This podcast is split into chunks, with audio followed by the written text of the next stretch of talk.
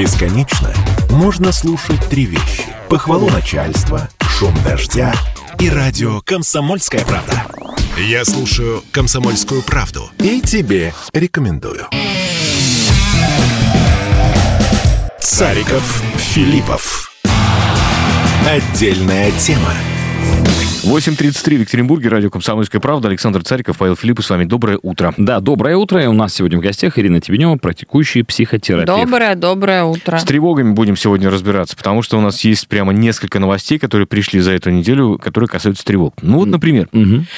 больше половины россиян испытывают тревогу. Об этом э, говорит мониторинг самочувствия россиян, проведенный Российской Академией Народного Хозяйства и Государственной службы при президенте Российской Федерации, она же РАНХИКС, кроме шуток. Так вот, целью этого исследования было определение уровня тревожности населения, и вот что показал этот опрос. Э, 47, я округляю сейчас процент, 47% россиян сообщили об умеренном чувстве тревоги, 13% с небольшим пожаловались на сильную тревожность, 40% уверили, что у них все нормально. Мгм. Не, испыка- не испытывают тревоги. Но все-таки, смотрите, э, более 50%, 60, ближе к 60% из- чувство тревоги испытывают. Оно, скорее всего, разное. Оно разное, да, безусловно. И вызвано разными Причинами, событиями и так далее. Да, совершенно верно. Э, Вот, значит, э, ну, там есть памятки, как помочь себе, э, когда чувствуешь тревогу. Ну вот давайте помогать друг другу. Потому что мне кажется, что мы, не знаю, стресс вообще к тревоге можно отнести? Или все-таки разные вещи? Но это разные вещи, то есть они, безусловно, связаны, потому что пере... стресс, ну, будем называть это перенапряжение, которое постоянно, например, не выводится из организма Мгм. и уже приводит к разным там последствиям. Я бы вообще сначала начала, да, какая бывает тревога, она вообще разная бывает, да. Так, То есть так. есть условные естественные виды тревоги. Ну, Что? Например, нормально бояться высоты, нормально бояться там какого-нибудь супергрома, дождя, змей, тараканов. Ну, то есть есть как бы естественные э, какие-то вещи, которые, ну, Эволюционно обусловлено. да, да, то есть и, конечно, если идут какие-то действия там военные, нормально бояться там. Что на тебя упадет. Если сосед орет с топором и бегает, э, то тоже нормально бояться. Ну да, То есть да. это Мгм. как раз Мгм. то, что ну, как бы естественно нас защищает. Если бы мы не боялись, мы бы попадали в какие-то ситуации опасные для жизни и просто погибали. То есть так устроена природа. Поэтому, когда... То есть э, такая защитная реакция. Конечно, да, потому что как раз у людей очень поврежденных вот эти защитные реакции убранные, они, ну, действительно, там на краю могут стоять там дома и не понимать, что там, ну, почему дети, например, э, иногда неудачно там пугают суицидами, потому что они до конца не осознают, у них вот этого страх еще он... Конечности жизни. Не, да, не Ну, дородился. и- или вы знаете, у нас э, как лето, так, э, к сожалению, начинается такая, ну, эпидемия, наверное, можно назвать, дети из окон выпадают. Да. Ма- Речь идет о маленьких, Маленьких, детях, да. да. которые еще не осознают. Они увидели что-то яркое и, Мгм. и пошли. То есть, поэтому защиты нам вообще-то помогают. Мгм. Да? И вот эта тревожность, она тоже нам может помогать, что даже, ну, как бы, что-то мы почувствовали не то, и нужно посмотреть, может быть, даже вы, вы идете по темной улице, какой-то Мгм. шорох, еще что-то. Ну, всякое бывает. Лучше перепроверить. Ну, эта тревожность нам помогает. То есть вот этот уровень тревожности вроде бы как Это хороший. Здоровая тревожность. Ну, Да, но когда он не проходит, да, то есть когда мы живем постоянно в обстоятельствах этих, ну, не знаю, живем, э, вот соседа я привела в пример.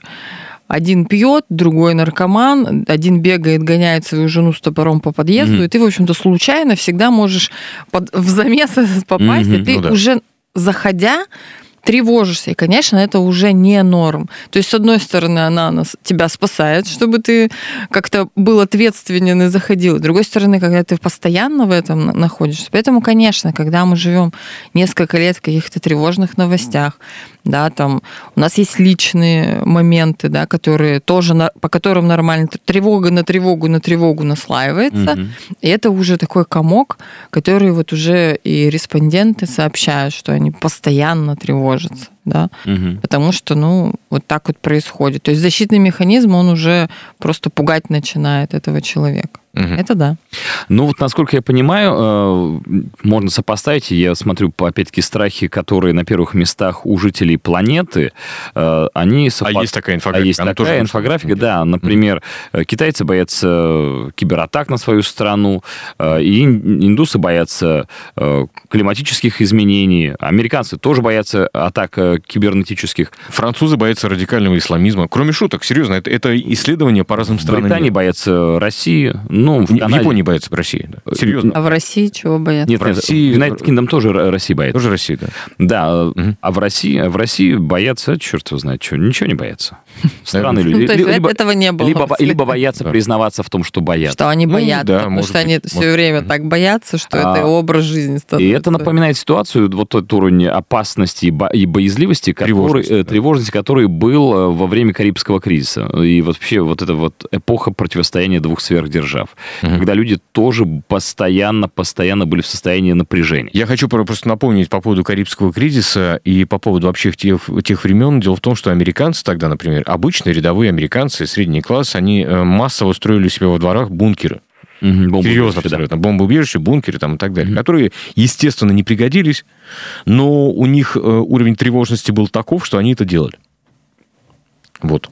Ну, у нас принято в Америке было бояться, А у нас я принято Америке помню. было бояться, да. Что-то мне картина из «За нас с вами» вот последняя, да, как э, Сталин умирает, и бабка на кухне кричит, ну все, теперь нас американцы точно там разгромят. И я такая думаю, даже тогда еще инстаграма, никаких интернетов, ничего не было, Мгм. но Мгм. уровень напряжения, ну, видимо, из газеты радио был достаточен. Слушай, а может быть для человека свойственно вот так вот тревожиться не знаю, мы живем в информационном пространстве. И уже причем давно. То есть не, не тогда... Не первый век. Да, не, ну, ну, может быть, там... не Слушайте, но мы Ну да. вспоминаем классические истории. В, в, тыс- в- в тысячном году жутко католики боялись конца света. И Да, когда да, Вильгельм да, да, да. Завоеватель пришел в Британию, считалось, что это предзнаменове- предзнаменование того самого конца света. То есть Или- в эсхатологии это постоянно человечество живет. Типа вот скоро все. Помните киноцитату? Значит, что Земля налетит на небесную ось. Ну, Да? И, и тоже все этого боялись.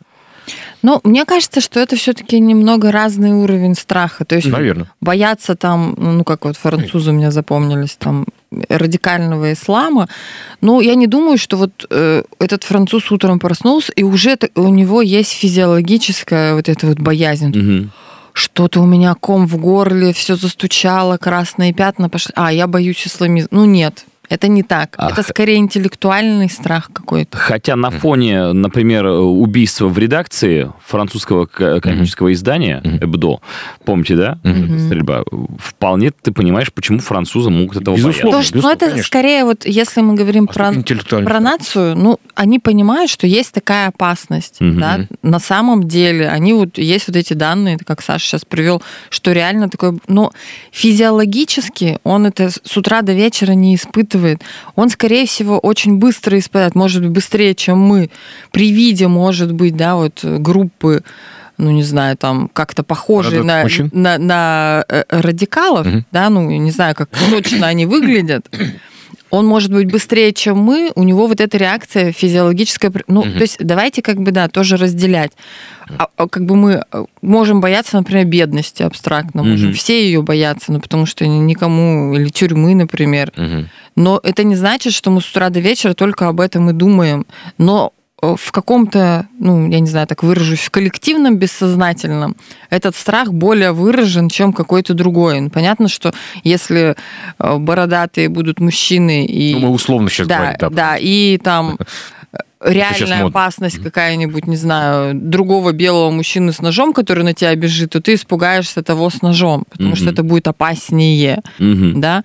Ну, то есть тут тоже нельзя говорить о том, что это происходит с утра до вечера. Это скорее Ну да, да. интеллектуализированная такая опасность, о которой много говорят, и дети, скорее всего, включены в эти разговоры, и им уже, они даже и не боятся, но им как бы надо бояться этого. А Мгм. смотрите, может ли быть, быть такая история, что вот те самые интеллектуализированные тревоги, это просто то, что люди сумели вербализовать, то есть описать своими словами, Мгм. ну, в том числе.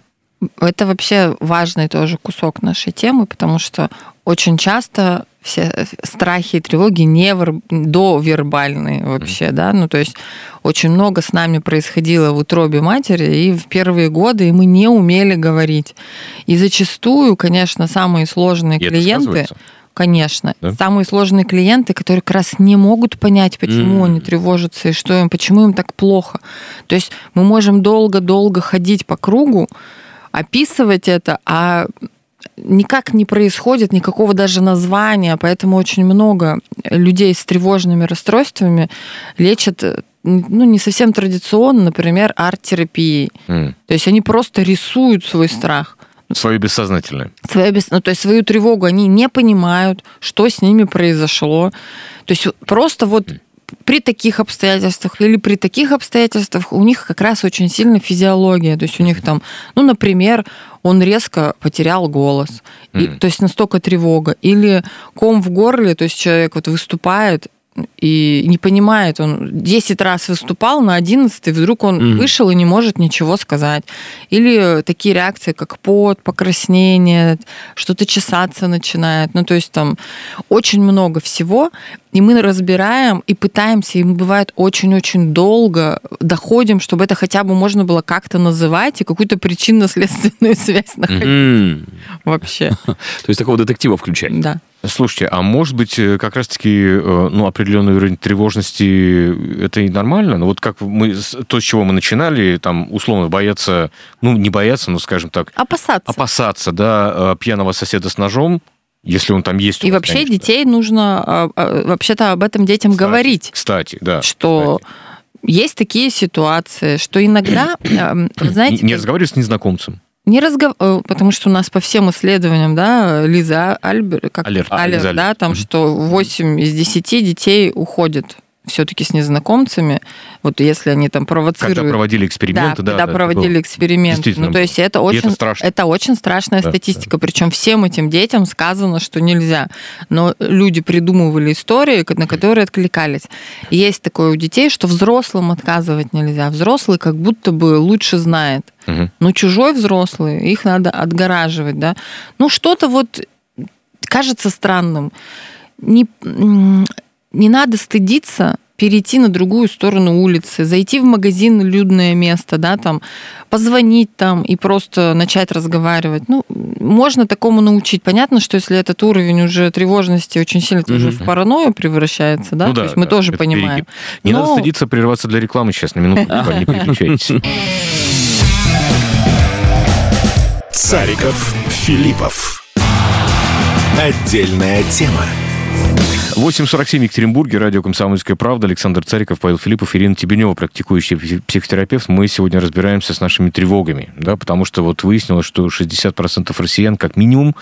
э, Это ну, те, по кто ис- признались. Да, те, кто признались по исследованию РАНХИС, э, испытывают некие тревоги. Вы знаете, мне тут задал один человек такой вопрос, ну, думая, что я психолог и, видимо, каких-то идеальных детей воспитываю.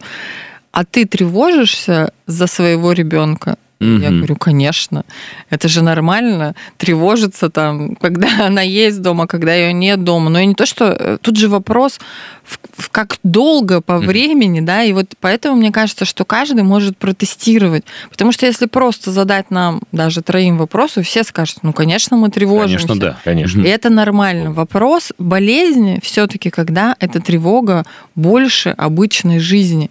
Вот ты правда проснулся, Мгм. и уже у тебя тревожность. И ты не Причем можешь... тревожность в такой степени, что ты ничего сделать не можешь Да, объективного, да? да, то есть понятно, что есть способы, да, там остановиться, подышать как минимум, да, какие-то заземлиться и так далее. Это тоже важные, кстати, вещи, которые мы, наверное, должны сегодня А давайте, сказать. Да, проговорим. Да, потому что вот тебе нужно за что-то зацепиться. Если вдруг вот эта тревожность напала, да, и Мгм. ты никак не можешь из нее выйти, мы можем идти только в тело, да, как бы у Мгм. каждого свои какие-то упражнения, ну, дыхательные любые можно загуглить, их будет очень много. Правда работает? Да, потому что ты с- сосредотачиваешься на ритме, то есть там 8-11, по-моему, или 7-11 называется упражнение. Ну, то есть Ну, поищите. Слово 7 вдохов, 11 Мгм. выдохов. То есть выдохи длиннее вдохов и на счет. Ну, вот э, когда какая-то медицина катастрофа или еще что-то происходит, Врачи это тоже используют, что-то подышать, посчитать, взять за руки другого человека и с ним вместе успокоить это дыхание. А у нас э, есть такое свойство у человека, как синхронизация. Если рядом будет кто-то дышать очень медленно, то ты автоматически, ну это у нас еще в утробе этот механизм заложен матери, ты как, как мать начинаешь дышать. Поэтому mm-hmm. беременным нужно себя беречь, потому что ребенок все делает то же самое, да, у него другого механизма нет. Соответственно, что дают? Дышать, какой-то, например, горячий чай, либо переключают резко внимание на то, кому еще хуже, чем, ну, например, катастрофа какая-то случилась, угу. и он говорит, так, сиди с ним и дыши. То есть ты одного успокоил и другому дал задание, ну, потому что медиков обычно не так много, как пострадавших. Чтобы всех раскидать. И он делом. уже ответственен за другую жизнь. То есть когда мы переключаем ответственность, что ты сейчас ответственен... Фокус внимания. Да, за кого-то, ты тоже можешь перестать тревожиться mm. за себя. да. Вот, то есть какие-то вещи. Заземление. Вторая история. Mm. Вы сидите, совершенно непонятно, что с вами вдруг произошло. Это обычно на физиологии происходит. Вот что-то сердце вдруг заколотилось, там еще что-то, матери там начинают звонить детям, потому что интуиция что-то подсказывает и так далее. Но все у всех в порядке, они проходят. Мы должны удобно сесть максимально, да, и вот ровно все свое тело и чувство просканировать. Угу. Это тоже убирает внимание. Так, что у меня в голове, в волосах, в ноге, в пальце, там, не знаю, внутри как мне еще лучше сесть, еще лечь. И то есть, если ты максимально удобную позу принимаешь и на этом сосредотачиваешься, и, ну, если это не критический уровень, угу. это тоже очень помогает. Слушайте, а что делать тем, кто живет в, в постоянной тревоге, я имею в виду по каким-то профессиональным э, надобностям? Я понимаю, что там формируется, наверное, некий иммунитет к этому, но вот мы... Э, но и зависимости тоже. Зависимости тоже, да. Мы, мы вспомнили уже, там, допустим, врачей медицины катастроф, или тех, кто занимается, ну, действительно, там, спасателей, тех, кто занимается, ну, не знаю, там, работает, знаете как, э, в резюме пишет стрессоустойчивость. Ну, там, скорее вот всего, у нас скорые, ты всегда Скорые, да, да, да. Да, возможно, полиция, там какие-то группы оперативного реагирования. Да, я понимаю, что у них, наверное, формируется другое отношение к, ко многим происходящим вещам, но ведь все равно где-то, наверное, подспудно эта тревожность э, ну, есть на постоянном уровне. Ну, я бы по-другому к этому подошла. Они, скорее всего, выбирают профессию по своему уровню. Им нужно испытывать зачем-то это все, да, адреналин, по сути. Даже тут, может быть, они как раз не тревожность испытывают, а адреналин. «Повелитель бури»?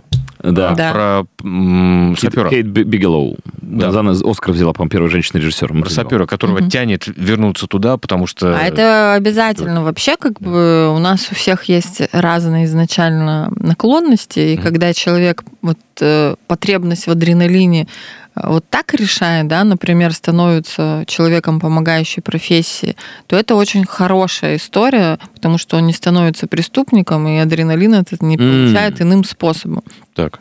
Поэтому чаще всего обычный человек без предрасположенности в таких местах просто не выживет, не выдерживает. Я знаю таких людей, которые несколько месяцев поработали наивно, представляя, что это, и понимали, что они не выдержат, и они просто переходили на другую работу. Но и у этих, у которых есть предрасположенность да, к испытыванию таких с такого спектра эмоций, так скажем, mm-hmm. конечно, тоже происходит выгорание. Mm-hmm. И очень важно это выгорание отслеживать, да, ну, как мы знаем, выгорание в Европе это болезнь, да, и тебя на, на 8, по месяцев, ну, в зависимости от страны, где-то на год угу. могут отправить э, на больничный с сохранением там, заработной платы, но вероятность того, что тебя в хорошее место возьмут, тоже падает с этим, ну, и да. они не хотят, угу. да, этот диагноз. Вот. Я знаю, что, ну, как бы, мне кажется, в России самая большая боль, что у них очень плохие условия труда. Угу. Вот, э, не знаю, хирурги, они бывают больше 10 часов стоят да, на, да, на ногах. У тебя работа. там зачесалось, ты в туалет, живот ты все свои потребности убираешь и спасаешь сейчас человека. Угу. И после этого что ты должен сделать? В моем представлении ты должен иметь возможность тут же лечь в ванну и полежать или на гамак, или вкусно поесть, или просто поспать в удобной кровати, не на кушетке. Ну, то есть как ты с этим напряжением... Максимально сразу же, да, у тебя физиология должна уйти, ты должен заснуть. Или есть же разные, да, вот этот искусственный сон, Угу. То есть просто лечь в это одеяло, вырубиться, выспаться и потом дальше. То есть ты должен этот стресс пережить сразу. Но, к сожалению, вот этого нет. Вот если бы это было, то это бы очень помогало этим профессиям, людям. Угу.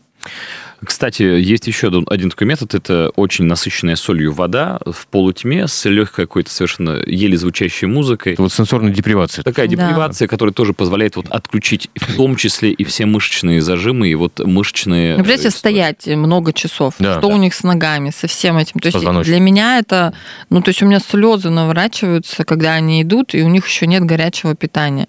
Ну, то есть вот все эти люди должно быть предусмотрено, ну, какие-то системы, как это насильно его на час, я не знаю, в это одеяло засунуть, чтобы он точно mm-hmm. там лежал, а не выпивал, например, или не курил, потому что это быстрый способ снять стресс. Насчет э, вспомогательных веществ, назовем так. Дело в том, что у нас, э, как вы видите, по телевизору, там везде рекламируются разные успокоительные препараты. Ну, помимо всех прочих. Ну, как правило, травянистые рекламируют. И, ну, да, да, на, там на телеке, добавки да. и так далее. И там специалисты говорят, что это, ну, это больше на плацебо похоже. Но, тем не менее, э, стоит к таким вещам прибегать или, или все-таки нет? Ну, вообще, всегда как? мы говорим, да, Комплекс. прибегите вначале к врачу, да, или психотерапевту. Mm-hmm.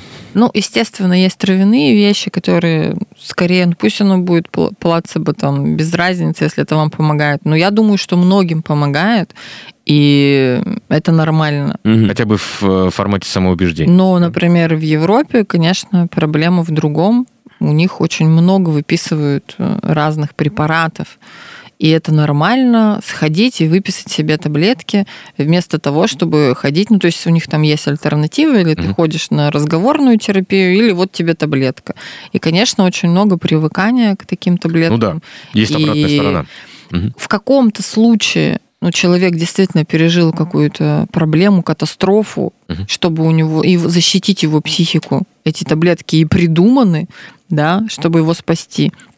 Но в большинстве случаев люди их используют как обычное что-то и очень портят себе психику, потому что потом, когда, не дай бог, у них что-то серьезное случится, mm. им не помогут эти слабые ну, да. таблетки. Если вернуться к исследованиям, 40% опрошенных э, Ранхикс да, уверили, что тревоги не испытывают. Вот про этих 40, что мы можем сказать? Да, да, вот серьезно. А, э, помните, как э, совершенно чудесный слоган был у фильма, сериала «Доктор Хаус»? Он говорит, все люди лгут. Вот. Они лгут или, может быть, находятся в иллюзии? Ну, вот когда мы говорили про те условные угу. 60%, да, я уже сказала, что они скорее просто сказали, ну, тревожатся, да, мы ну, да, все тревожимся. А те, которые 40, они не захотели показаться параноидальными тревожниками. Слабаками. Да, да слабаками. Да. Нет, нет. Ну, если бы мы в чистом виде все-таки разговаривали. Тревожно ответил он. Меня сейчас будут в чем-то подозревать. Скорее всего, если прям реально человек не тревожится, то у него отключены да, какие-то органы чувств. Это тоже не самое лучшее. Но есть уравновешенные люди, которые очень редко тревожатся. Давайте вот про них. То есть они... Ну, их немного, насколько. Они существуют. Ну, существуют. Скорее они, ну то есть первый вариант плохой, отключенные угу. органы чувств, и там все хуже значительно, чем у тревожных. А второй – люди, которые умеют справляться со своей тревогой. Да? То есть они ну, действительно не работают ни в каких медицинных катастроф, у них какой-то очень спокойный образ жизни, угу. и они умеют вовремя, ну, вовремя отдыхают, вовремя гуляют, очень ресурсные, например, знают, что им выходные надо провести на природе, и тогда они будут больше там, в ресурсе, и им будет нормально. Отлично. Хорошие рекомендации. Да. Ну, в общем, как раз выходные уже не за горами. Напомню, да. что неделя это короткая. короткая. Да. Так что, друзья, ну, планируйте. Лес ждет лыжи, снежки и прочие удовольствия. Да. Чтобы, так сказать, от тревог избавиться. Спасибо большое. Ирина Тебенева, практикующий психотерапевт, с нами сегодня. Да, заметим, друзья, что алкоголь от тревог не помогает. Нет, нет. Не помогает. Так что берегите себя. Берегите себя. Александр Цариков, Павел Филиппов. Оставайтесь с нами. Цариков, Филиппов. Отдельная тема. Бесконечно можно слушать три вещи. Похвалу начальства, шум дождя и радио «Комсомольская правда». Я слушаю «Комсомольскую правду» и тебе рекомендую.